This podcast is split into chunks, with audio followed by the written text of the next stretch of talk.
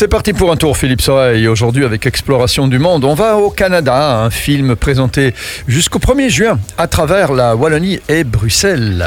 Oui, alors le Canada, comme tu le sais, s'étend sur des millions de kilomètres carrés, 10 millions de kilomètres carrés de l'Atlantique au Pacifique, hein, from coast to coast, comme on dit en bon français.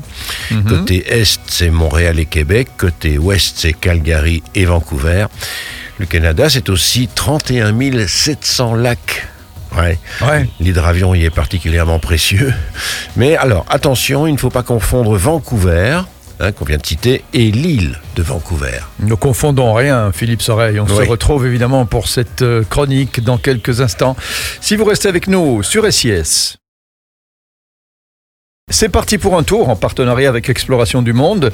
Tu vas donc nous amener au Canada, ce pays immense. Ah, ça c'est le moins qu'on puisse dire, hein, voilà.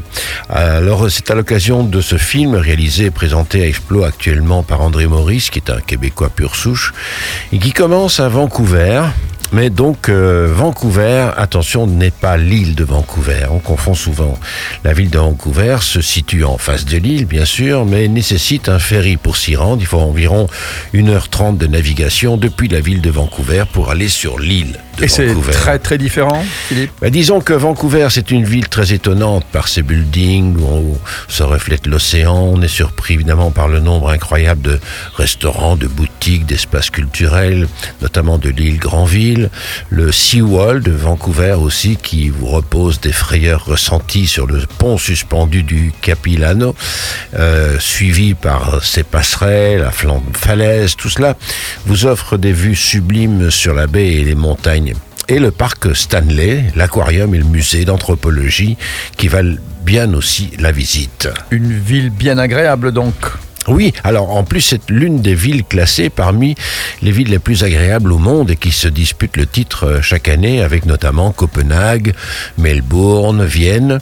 Donc niché entre les Rocheuses et le Pacifique, on ne compte plus les immeubles de verre. Il faut dire qu'au 19e siècle, il n'y avait presque rien. hein. C'était une île euh, presqu'île recouverte d'arbres hauts comme des tours de 10 étages. Et en un siècle, la ville a terriblement grandi. À marche forcée, on compte à peu près 576 buildings de plus de 35 mètres de haut. Donc c'est vraiment la plus dense du pays. Mais tous les fondamentaux du paysage sont restés. Et les immeubles se sont levés en fait euh, contre les reliefs avec euh, cette cité conçue pour s'intégrer dans la nature. L'immensité verte de Stanley Park d'ailleurs en témoigne. C'est d'ailleurs plus grand que le Central Park à New York. Et l'île de Vancouver alors?